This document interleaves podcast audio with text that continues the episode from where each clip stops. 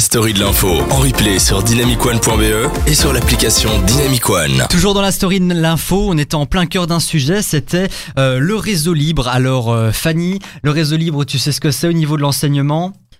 Non, est-ce que c'est pas les écoles libres justement et pas privées? C'est-à-dire qu'elles dépendent de la fédération Wallonie-Bruxelles ah oui, voilà, Enseignement. Ça, les écoles communales, quoi, en gros. Tout à fait. Et du coup, il y a des différences qui euh, apparaissent dans, dans ce secteur. Et donc, euh, un des directeurs d'école, euh, le directeur de l'école Saint-Trinité Cardinal Mercier 2, ne comprend pas. Pour Didier, euh, on nous avait dit avec le pacte d'excellence que les enjeux les plus importants se jouaient avant 6 ans. Alors pourquoi les subventions dans le fondamental n'équivalent pas celles du secondaire Il y a une différence de plusieurs centaines d'euros et du coup des conséquences sur l'encadrement.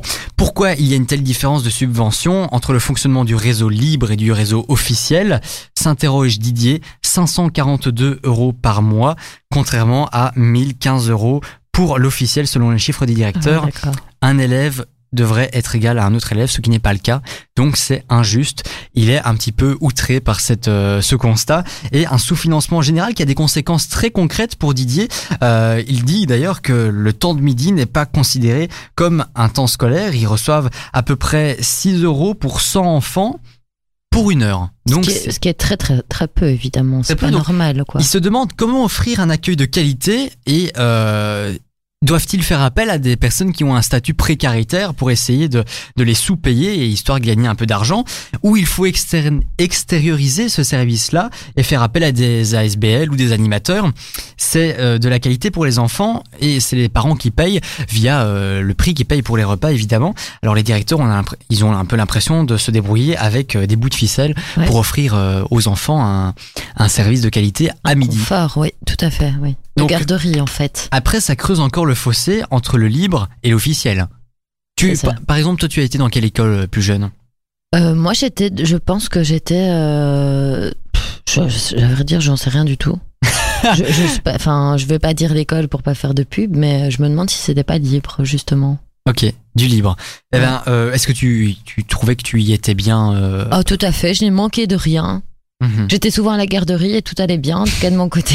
J'ai pas été traumatisée. À l'étude. C'est toi qui traumatisais les gens plutôt, je pense. Ouais, Voilà. oui, je crois que c'est ça, c'était plutôt ça. D'ailleurs, ils ont fondé un petit D'ailleurs, si club. vous avez des messages, euh, Très bien. On reçoit d'ailleurs des messages, on les lira dans quelques instants. Continuez à réagir sur ce sujet. Alors pour terminer, il y a euh, des capitaines qui sont moins bien payés que leurs employés. L'autre grande injustice, selon les directeurs, c'est leur fonction peu, peu valorisée. Euh, Didier explique, on est encore des passionnés, mais quand il voit le nombre d'heures euh, qu'il travaille en tant que directeur et son salaire, il ne comprend pas c'est quoi cette différence. Son travail n'est pas payé à la hauteur des heures qu'il preste.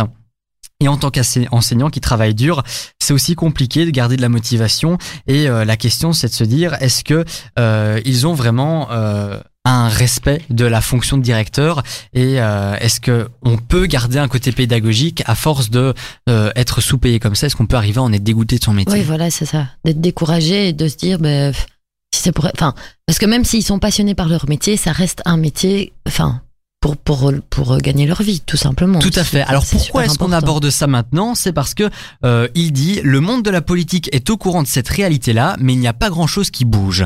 Dans quelques instants, on va recevoir des politiques dans ce studio et on va leur poser des questions sur le thème de l'enseignement. On va leur parler du financement des écoles. On va leur parler de la formation si elle est assez poussée. Leur parler également de la formation si elle est bien préparée et pour ou contre le tronc commun et surtout quelles sont leurs mesures pour euh, résoudre ces problèmes-là et qu'est-ce qu'ils ont à répondre face à ce témoignage qu'ils ont sûrement lu. Donc, euh. Fanny, toi, quel est ton ressenti par rapport à ce que je viens de te raconter? Ben, sincèrement, je pense, je pense qu'effectivement, ces écoles, euh, les écoles fondamentales et tout ça sont un peu délaissées.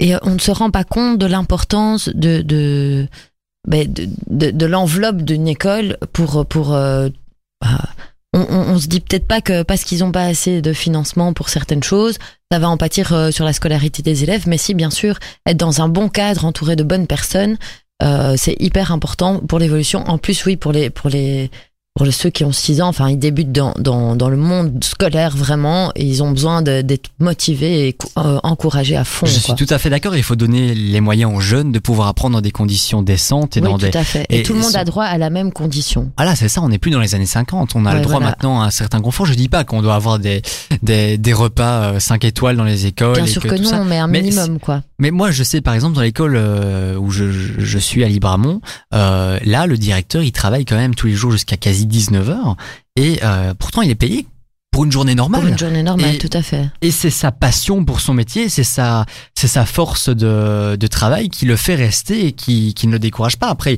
voilà, je pense que hum, c'est une vocation d'être. euh, Il faut être passionné, ça c'est sûr. Tout à fait. Je pense que tu, tu réussis pas. euh, et puis tu transmets pas les, bons, le- les bonnes choses aux élèves si t'es pas passionné un minimum, ça c'est clair.